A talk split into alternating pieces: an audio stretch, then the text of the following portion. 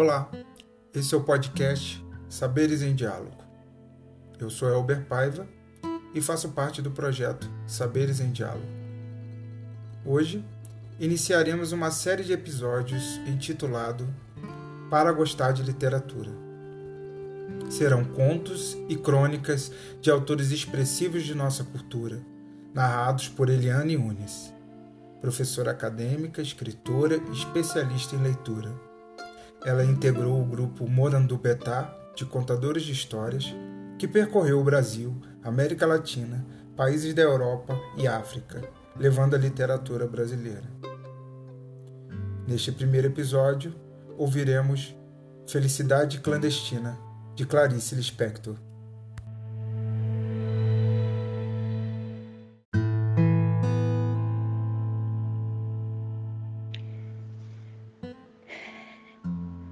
Ela era gorda, baixa, sardenta e de cabelos excessivamente crespos, meio arruivados. Tinha um busto enorme, enquanto nós todas ainda éramos achatadinhas. Como se não bastasse, enchia os dois bolsos da blusa por cima do busto com balas. Mas possuía o que qualquer criança devoradora de histórias gostaria de ter: um pai dono de livraria. Pouco aproveitava e nós menos ainda. Até para o aniversário, em vez de pelo menos um livrinho barato, ela nos entregava em mãos um cartão postal da loja do pai. Ainda por cima, era de paisagem do Recife mesmo onde morávamos, com suas pontes mais do que vistas.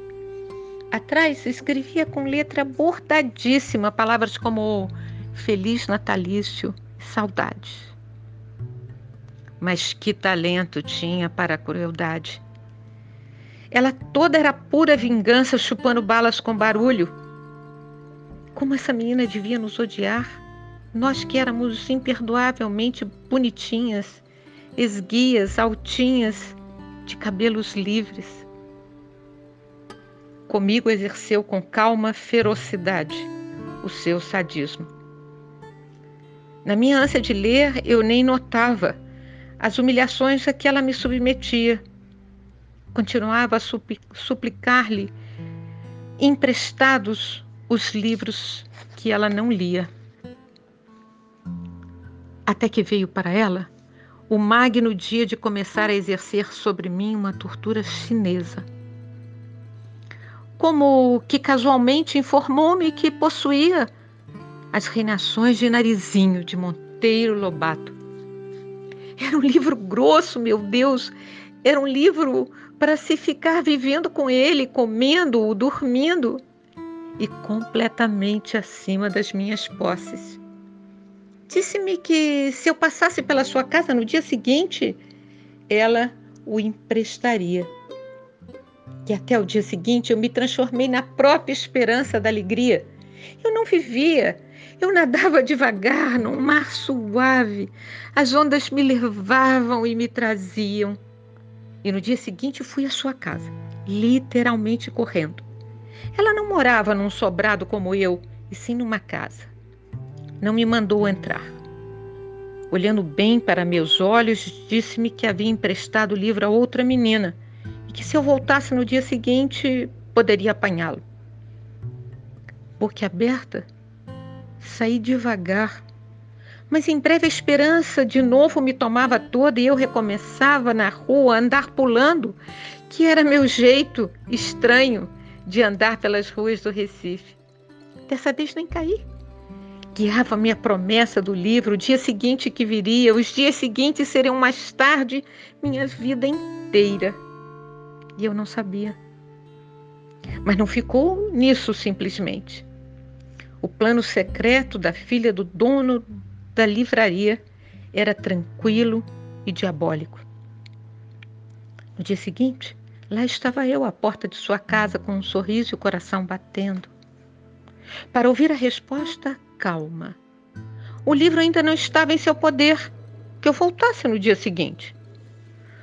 Mal sabia eu como mais tarde no decorrer da vida o drama do dia seguinte ia se repetir com meu coração batendo. E assim continuou. Quanto tempo? Não sei. Ela sabia que era tempo indefinido, enquanto o fel não escorresse todo de seu corpo grosso. Eu já começara a adivinhar que ela me escolhera para eu sofrer. Às vezes adivinho mas adivinhando mesmo às vezes aceito, como se quem quer me fazer sofrer esteja precisando danadamente de que eu sofra. Quanto tempo? Eu ia diariamente à sua casa sem faltar um dia sequer. Às vezes ela dizia: Pois o livro esteve comigo ontem à tarde, mas você só veio de manhã, de modo que o emprestei a outra menina. E eu, que não era dada a olheiras, Senti as olheiras se cavando sob os meus olhos espantados. Até que um dia, quando eu estava à porta de sua casa, ouvindo humilde e silenciosa sua recusa, apareceu sua mãe. Ela devia estar estranhando a aparição muda e diária daquela menina à porta de sua casa. Pediu explicações a nós duas. Houve uma confusão silenciosa entrecortada de palavras pouco elucidativas. A senhora achava cada vez mais estranho o fato de não estar entendendo. Até que essa boa mãe entendeu. Voltou-se para a filha e, com enorme surpresa, exclamou: Mas esse livro nunca saiu daqui de casa e você nem quis ler. E o pior para essa mulher não era a descoberta do que acontecia devia ser descoberta horrorizada da filha que tinha. Ela nos espiava em silêncio. A potência de perversidade de sua filha desconhecida. E a menina loura, em pé à porta, exausta, ao vento das ruas de Recife. Foi então que, finalmente se refazendo, disse firme e calma para a filha. Você vai emprestar o livro agora mesmo. E para mim. E você? E você fica com o livro por quanto tempo quiser. Entendem? Valia mais do que me dar o livro pelo tempo que eu quisesse. É tudo que uma pessoa grande ou pequena pode ter a ousadia de querer com aquilo que ama. Como contar o que aconteceu depois? Eu estava estonteada quando recebi o livro na mão. Acho que não disse nada. Peguei o livro e não saí pulando como sempre. Saí bem devagar. Sei que segurava o livro grosso com as duas mãos, comprimindo-o contra o peito. Quanto tempo levei até chegar em casa? Não sei. Meu peito estava quente, meu coração pensativo. Chegando em casa, não comecei a ler. Fingia que não o tinha só para depois ter o susto de o ter. Horas depois, abriu, li algumas linhas maravilhosas, fechei de novo, fui passear pela casa, adiei ainda mais indo comer um pão com manteiga, fingi que não sabia onde guardar o livro, achava-o, abria-o por alguns instantes. Criava as mais falsas dificuldades para aquela coisa clandestina que era a felicidade. A felicidade sempre iria ser clandestina para mim. Parece até que eu já pressentia.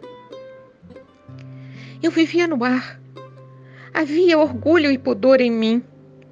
Eu era uma rainha delicada.